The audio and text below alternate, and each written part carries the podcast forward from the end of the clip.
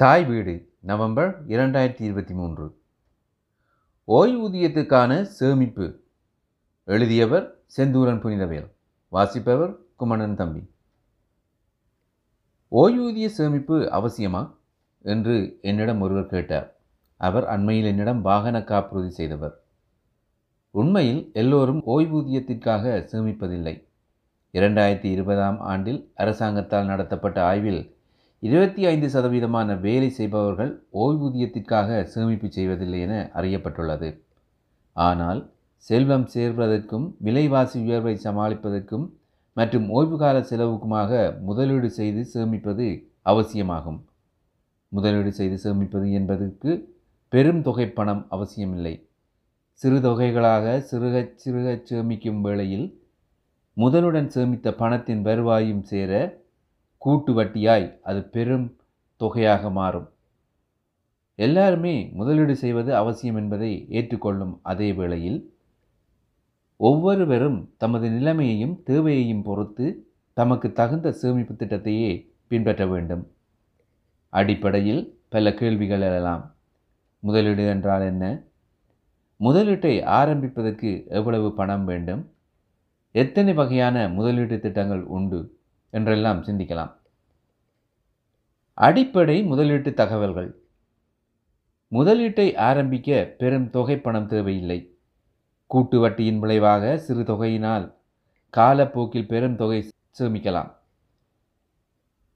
முதலீடு செய்வதன் மூலம் செல்வம் சேர்த்து விரும்பிய இலக்கை அடைவதுடன் விலைவாசி உயர்விற்கு முகம் கொடுத்து ஓய்வு காலத்தை தேவைகளையும் பூர்த்தி செய்ய முடியும். ஒரே விதமான முதலீட்டு திட்டம் அனைவருக்கும் உகந்தது என்று ஏற்றுக்கொள்ள முடியாது. உங்கள் முதலீட்டு திட்டம் உங்கள் நண்பர்களின் முதலீட்டு திட்டத்திலிருந்து மாறுபட்டதாக இருக்கலாம்.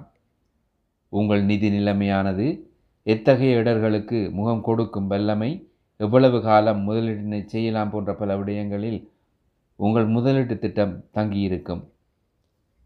முதலீடு என்றால் என்ன? முதலீடு என்பது ஒரு பொருளை அல்லது சொத்துரிமையை முதலாக்குவதன் மூலம் வருவாயை அதிகரிக்கச் செய்வதாகும்.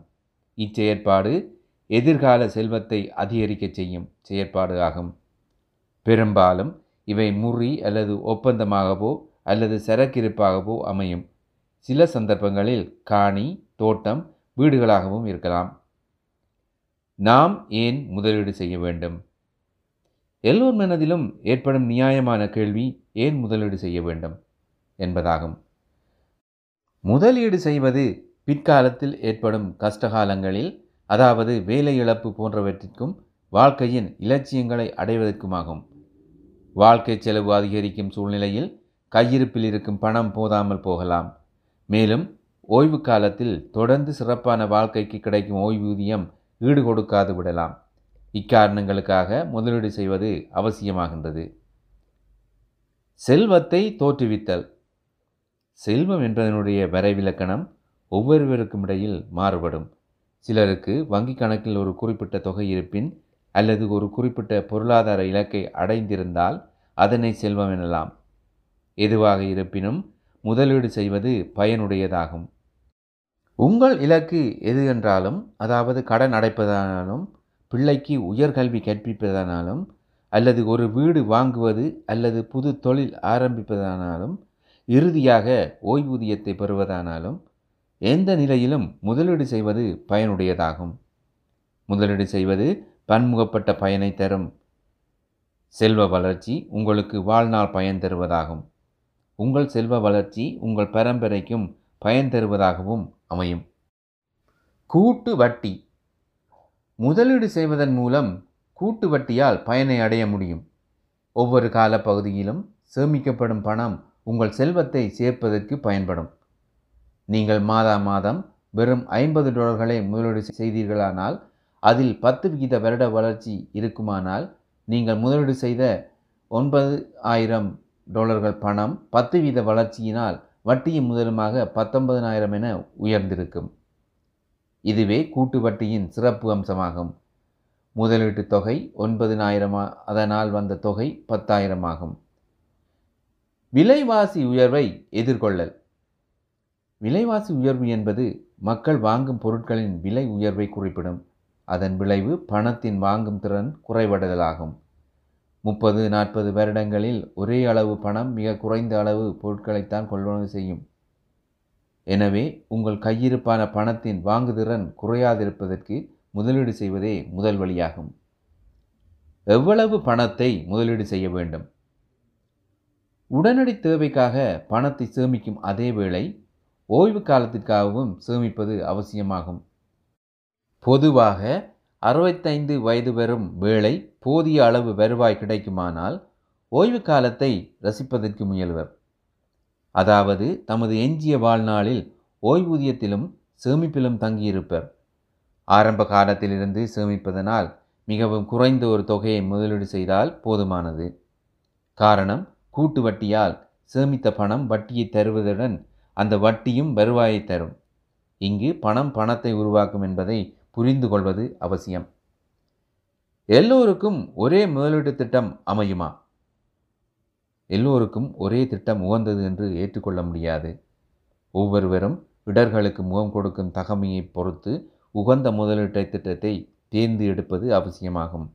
இதற்காக நல்ல நிதி முகவரை அணுகி ஒவ்வொரு திட்டத்திலிருந்தும் நிறை குறைகளை ஆராய்ந்து தமக்கு பயன் தரக்கூடிய ஒரு திட்டத்தை தேர்ந்தெடுத்தால் வாழ்வில் வளம் பெறலாம்.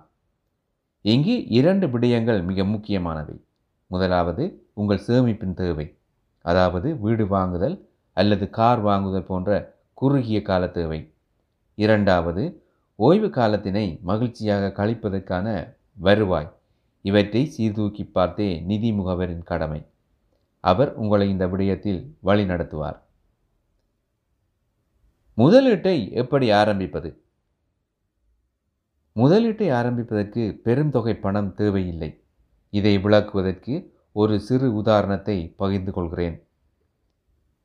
நீங்கள் இருபத்தி ஐந்து வயது முதல் அறுபத்தி ஐந்து வயது வரை உங்கள் வங்கி கணக்கில் நூறு டாலர்கள் போட்டு வைத்தால் உங்கள் அறுபத்தைந்தாவது வயதில் நாற்பத்தி எட்டாயிரம் இருக்கும்.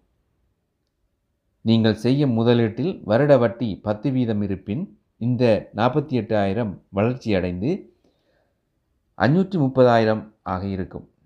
அதாவது அரை கோடிக்கும் அதிகமாக இருக்கும் இதுவே கூட்டு வட்டியின் அதிசயமாகும். இறுதியாக எப்படி முதலீட்டு சேமிப்பது என்பதை பார்ப்பது நலம். இரண்டாயிரம் வருடங்களுக்கு முன் திருவள்ளுவர் தனது ஐநூற்றி பதினேழாவது குரலில் இதனை இதனால் இவன் முடிக்கும் என்றாய்ந்து அதனை அவன் கண் விடல் என்று குறிப்பிட்டது போல் நீங்கள் ஒரு தகுதியான தரமுள்ள நேர்மையான நிதி ஆலோசகரை அணுகி தக்க அறிவுரைகளை பெற்று உங்கள் நிதி முதலீட்டை செய்ய வேண்டும். வாழ்க வளமுடன்.